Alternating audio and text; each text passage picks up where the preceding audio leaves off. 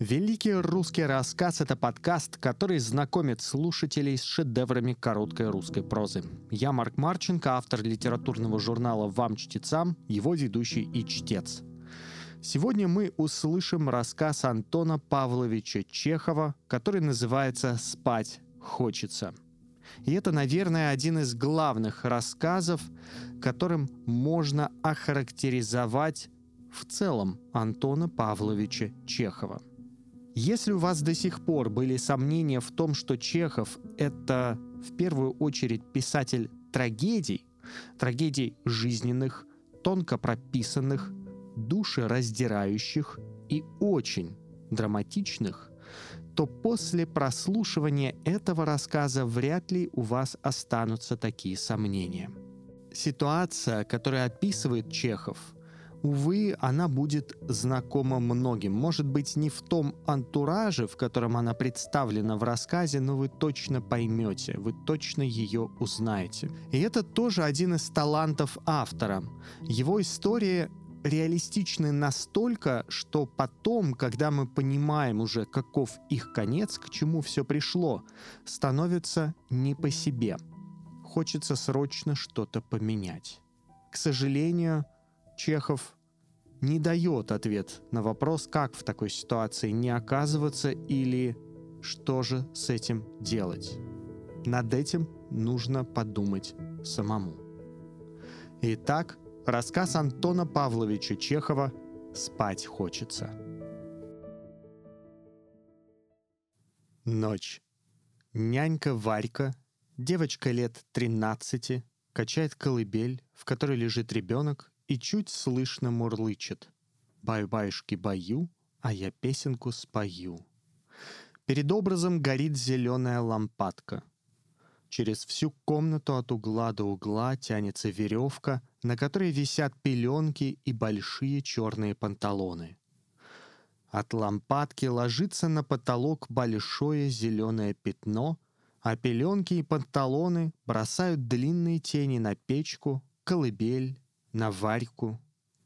Когда лампадка начинает мигать, пятно и тени оживают и приходят в движение, как от ветра. Душно.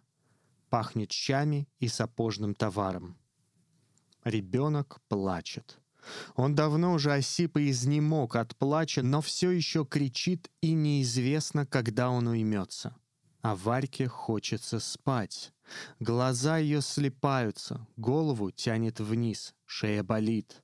Она не может шевельнуть ни веками, ни губами. Ей кажется, что лицо ее высохло и одервенело, что голова стала маленькой, как булавочная головка.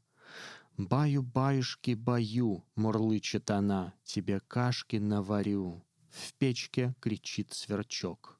В соседней комнате за дверью похрапывают хозяин и подмастерье Афанасий. Колыбель жалобно скрипит, Сама Варька мурлычет, и все это сливается в ночную убаюкивающую музыку, которую так сладко слушать, когда ложишься в постель. Теперь же эта музыка только раздражает и гнетет, потому что она вгоняет в дремоту, а спать нельзя. Если Варька, не дай бог, уснет, то хозяева прибьют ее. Лампадка мигает.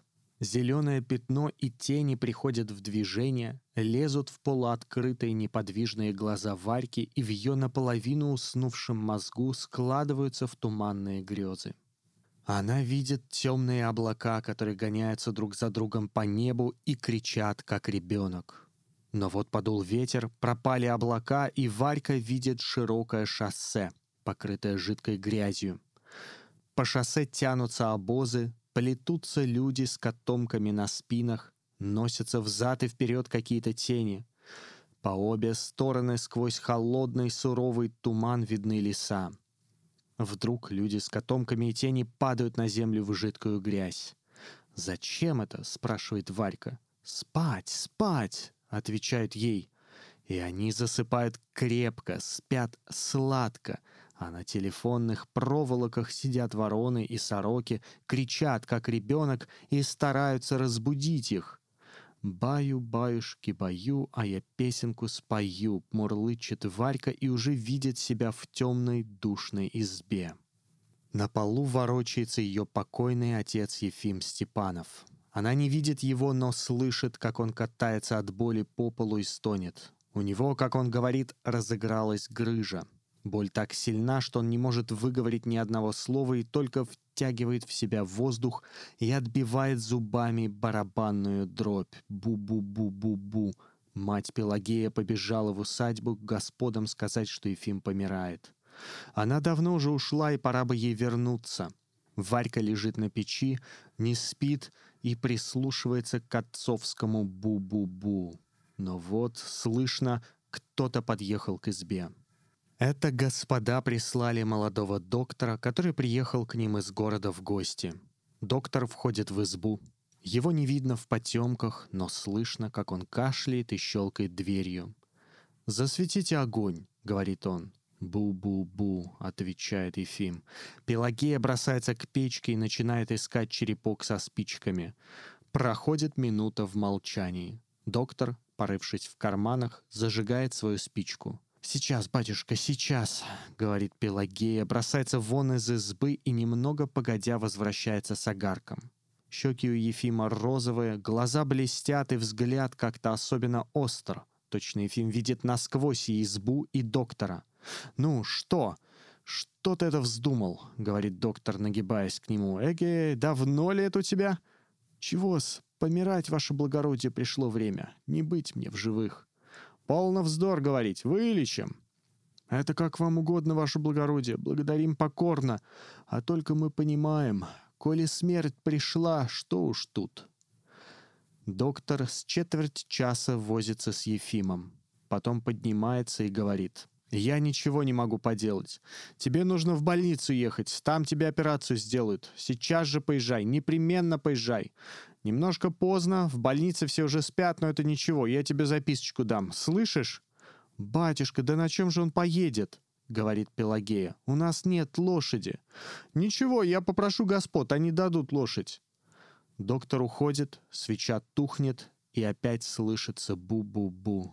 Спустя полчаса к избе кто-то подъезжает. Это господа прислали тележку, чтобы ехать в больницу. Эфим собирается и едет. Но вот наступает хорошее ясное утро. Пелагеи нет дома. Она пошла в больницу узнать, что делается с Ефимом. Где-то плачет ребенок, и Варька слышит, как кто-то ее голосом поет «Баю-баюшки-баю, а я песенку спою». Возвращается Пелагея. Она крестится и шепчет. Ночью вправили ему, а к утру Богу душу отдал. Царство небесное, вечный покой. Сказывают, поздно захватили, надо бы раньше. Варька идет в лес и плачет там. Но вдруг кто-то бьет ее по затылку с такой силой, что она стукается лбом о березу. Она поднимает глаза и видит перед собой хозяина сапожника. «Ты что же это паршивое?» — говорит он. «Дитё плачет, а ты спишь?» Он больно треплет ее за ухо, а она встряхивает головой, качает колыбель и мурлычет свою песню. Зеленое пятно и тени от панталона пеленок колеблются, мигают ей и скоро опять овладевают ее мозгом.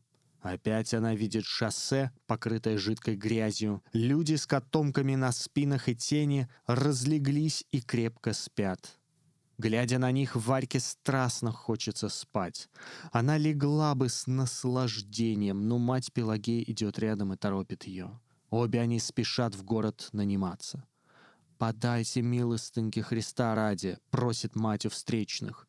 «Явите божескую милость, господа милосердные». «Подай сюда ребенка», — отвечает ей чей-то знакомый голос. «Подай сюда ребенка». Повторяет тот же голос, но уже сердито и резко. «Слышишь, подлая?» Варька вскакивает и, оглядевшись, понимает, в чем дело. Нет ни шоссе, ни Пелагеи, ни встречных, а стоит посреди комнатки одна только хозяйка, которая пришла покормить своего ребенка.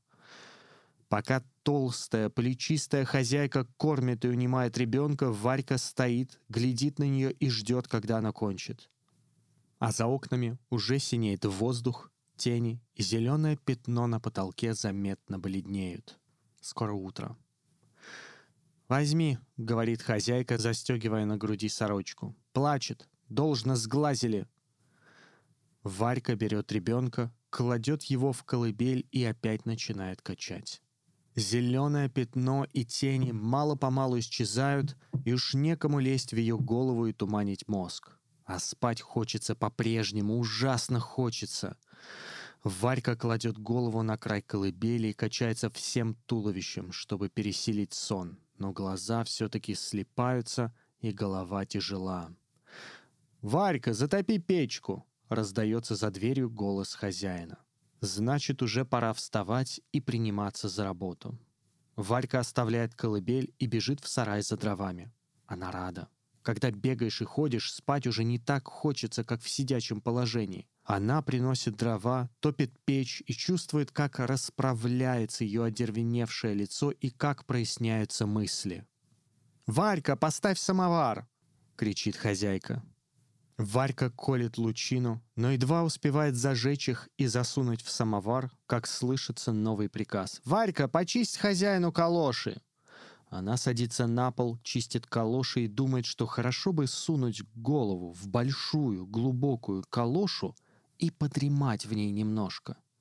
И вдруг калоша растет, пухнет, наполняет собой всю комнату, Варька роняет щетку, но тотчас же встряхивает головой, пучит глаза и старается глядеть так, чтобы предметы не росли и не двигались в ее глазах. «Варька, помой снаружи лестницу, а то от заказчиков совестно».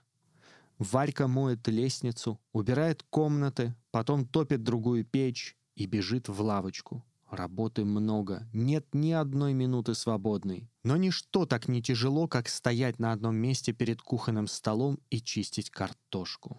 Голову тянет к столу, картошка рябит в глазах, нож валится из рук, а возле ходит толстая, сердитая хозяйка с засученными рукавами и говорит так громко, что звенит в ушах.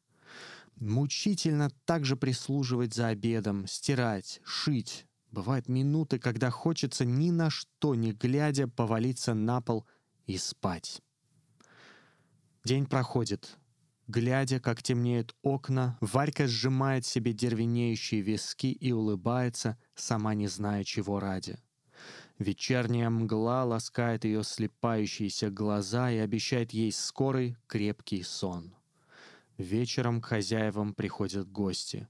«Варька, ставь самовар!» — кричит хозяйка. Самовар у хозяев маленький, и прежде чем гости напиваются чаю, приходится подогревать его раз пять. После чаю Варька стоит целый час на одном месте, глядит на гостей и ждет приказаний. «Варька, сбегай купить три бутылки пива!» Она срывается с места и старается бежать быстрее, чтобы прогнать сон. «Варька, сбегай за водкой!» «Варька, где штопор?» «Варька, почисть селедку!» Но вот, наконец, гости ушли. Огни тушатся, хозяева ложатся спать. «Варька, покачай ребенка!» — раздается последний приказ. В печке кричит сверчок. Зеленое пятно на потолке и тени от панталона пеленок опять лезут в полуоткрытые глаза Варьки, мигают и туманят ей голову. «Баю-баюшки, баю», — мурлычет она, а я песенку спою. А ребенок кричит и изнемогает от крика. Варька видит опять грязное шоссе, людей с котомками, Пелагею, отца Ефима. Она все понимает, всех узнает, но сквозь полусон она не может только никак понять той силы, которая сковывает ее по рукам и по ногам, давит ее и мешает ей жить. Она оглядывается, ищет эту силу, чтобы избавиться от нее, но не находит. Наконец, измучившись, она напрягает все свои силы и зрения, глядит вверх на мигающее зеленое пятно и, прислушавшись к крику, находит врага, мешающего ей жить. Этот враг — ребенок. Она смеется. Ей удивительно, как это раньше она не могла понять такого пустяка. Зеленое пятно, тени и сверчок тоже, кажется, смеются и удивляются. Ложное представление овладевает Варькой. Она встает с табурета и, широко улыбаясь, не мигая глазами, прохаживается по комнате. Ей приятно и щекотно от мысли, что она сейчас избавится от ребенка, сковывающего ее по рукам и по ногам.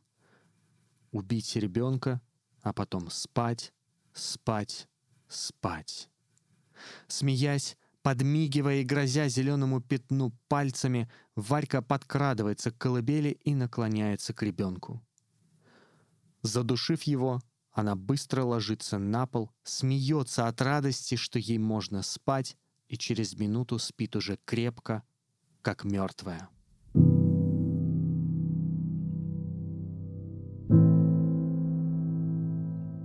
Вы слушали рассказ Антона Павловича Чехова «Спать хочется». Это был 14 выпуск подкаста «Великий русский рассказ», посвященного лучшей короткой русской прозе XIX и начала XX века, легендарным произведениям, которые по сравнению с русскими романами получают незаслуженно мало внимания. Если вам понравился рассказ, этот выпуск, Обязательно подпишитесь, чтобы не пропустить следующий выпуск. Он выйдет уже через несколько дней. А также рекомендуйте этот подкаст своим друзьям. Это был Марк Марченко, писатель и автор литературного журнала «Вам, чтецам». Спасибо за ваше внимание и до встречи.